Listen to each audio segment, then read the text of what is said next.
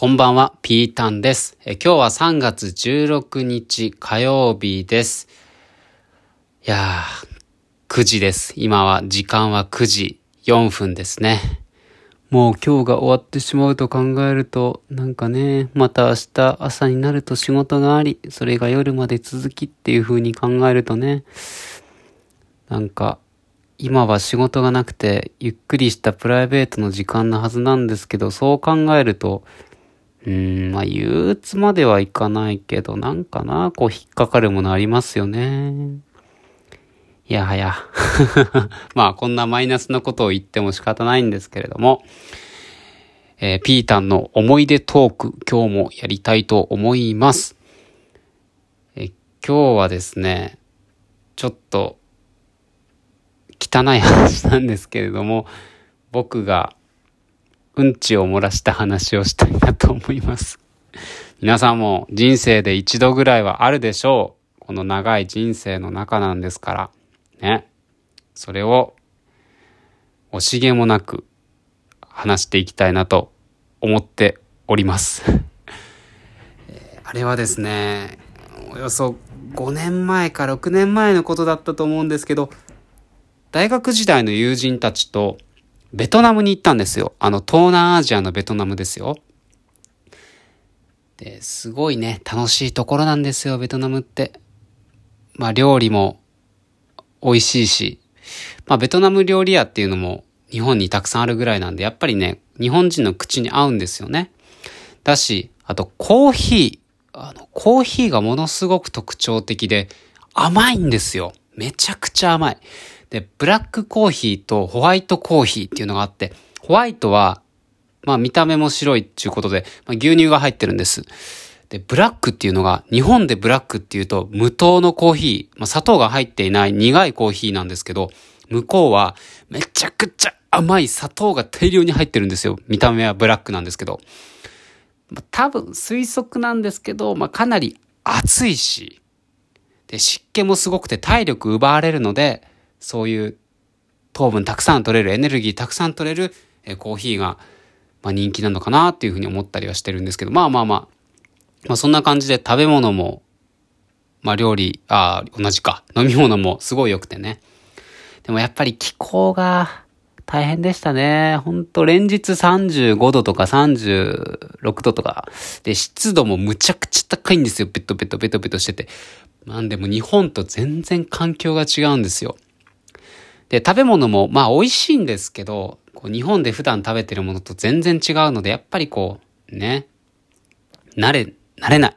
うん、環境が違いすぎるということで、友達の一人が、あの、お腹が弱いやつがいて、せいろがんを持ってきてたんですよ。わかりますか？せいろがん。正しいに、暴露の炉に丸ですよ、せいろがん。あの、ラッパなマークのせいろがんですよ。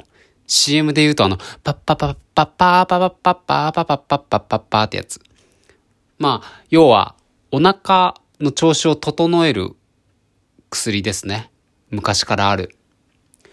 で、そいつ本当にお腹が弱くて、なんか結構神経質なタイプでもあるし、多分料理だけじゃなくて、そういう環境の変化にも影響を受けて少しお腹下してたんですよ。本当毎日下してて、もはや出発前の空港の中でも下してたらしいんで、もう相当ですよね。で、みんなでね、あの、5人とか、5人で言ってたかな ?5 人で言ってたんで、んだよお前、セイロガンなんか飲んでよって。で、セイロガンってこう、結構匂いがすごいんですよ、独特な。あの、漢方独特な匂いがすごくて、みんなで同じ部屋に泊まってたんですけども、その匂いが充満するんで、やめろよ、お前よってお腹なんか崩してんじゃねえよ、情けねえなつってみんなでね、言ってて、僕も一緒に。っせよっつってね、そいつは。で、まあまあまあ、そうやって、まあその子は、なんとかそのせいろがんで、なんとかこう、難を乗り切って、で、4泊5日ぐらいしてたんですけど、まあその子は毎日毎日せいろがん飲んで、まあ多分合計で10粒ぐらい、10錠か、10錠ぐらいは飲んでたと思うんですけど、まあ大変そうでしたね。で、まあ僕自体は結構お腹は強い方で、まあ海外何回も行ってたんですけど、このコロナ前は。なんですけど、まあお腹を壊したことはまあなくて、結構いろんなもの食べてたんですけどね。なんで結構お腹には自信があって、まあベトナムも大丈夫だったんですよ。で、まあ楽しかったな、つって、まあ帰ってきて、日本に。で、それがゴールデンウィークだったんですけど、5月ですね。まあ当時、まあまだ20代前半、こう体力もむちゃくちゃあったんですよ、今よりも。なんで、その、帰ってきて、日本に帰ってきた、えー、日の、昼から仕事に行くっていうむちゃくちゃなスケジュールを立ててしまっていて、えー、成田空港に朝の8時に着いて、で、家に帰るのが10時とか10時半。で、そこから、えー、13時の仕事に間に合わせるオフィスに行くっていう無理やりなスケジュール立ててたんですよ。まあ行けるだろう、つって。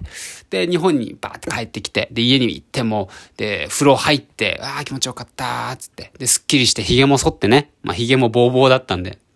で、えー、パシッと、いつも通りスーツを着て、ネクタイもピシッと決めてね、パリッパリの連休明けなんで、もう気合入れて、よし、行くぞって。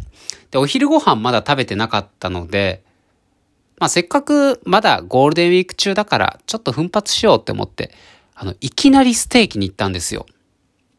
あの、ステーキチェーンのね、あの、立ち食いのステーキ。で、行って、で、確かあの、サーロインステーキっていうんですか、あの、油が多い。ジューシーなサーロインですよ。もう若いんでね、胃袋も。じゃあ、サーロインの 250g ください。ってって。まあまあまあ、標準的な重さだと思います。で、バクバクバクバク食べて。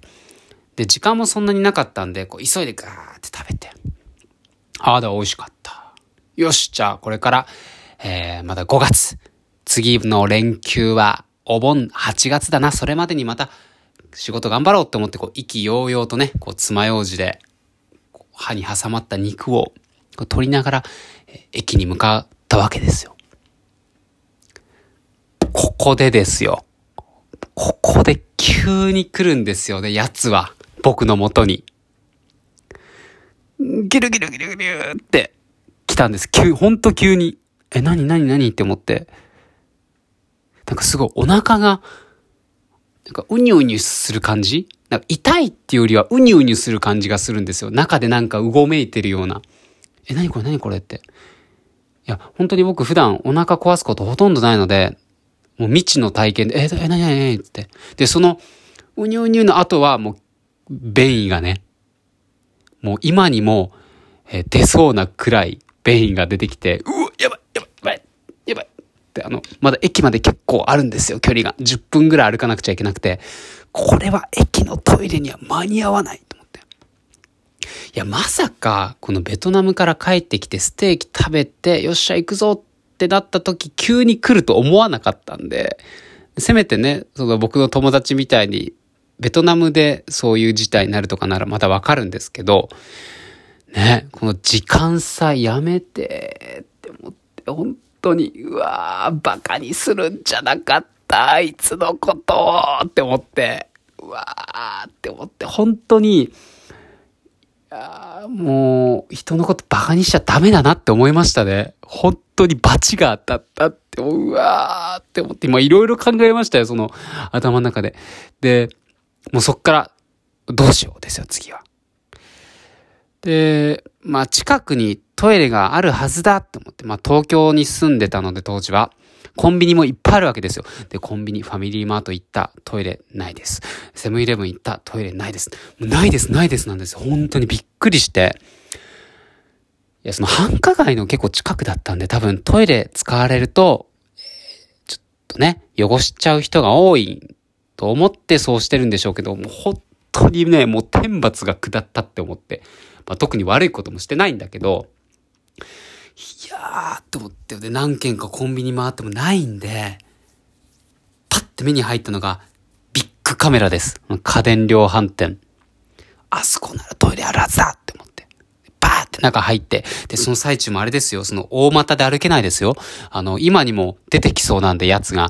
なんでもう、ちょっと内股で、あの、お尻の穴を閉じながら、こう、ひょこひょこひょこひょこひょこって、あの、ちょっと足をクロスにしながら歩く感じで、ここでだって漏らしたら、お気に入りのスーツもパンツも全部おちゃんだって思って、しかも仕事間に合わなくなっちゃうってで、連休明けで遅刻とか最悪じゃないですか。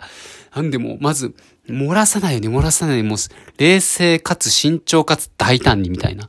で、わーって言って。で、中入って、館内のマップを見ると、トイレ、あったんですよ。よしって思って。でも、4階なんですよ。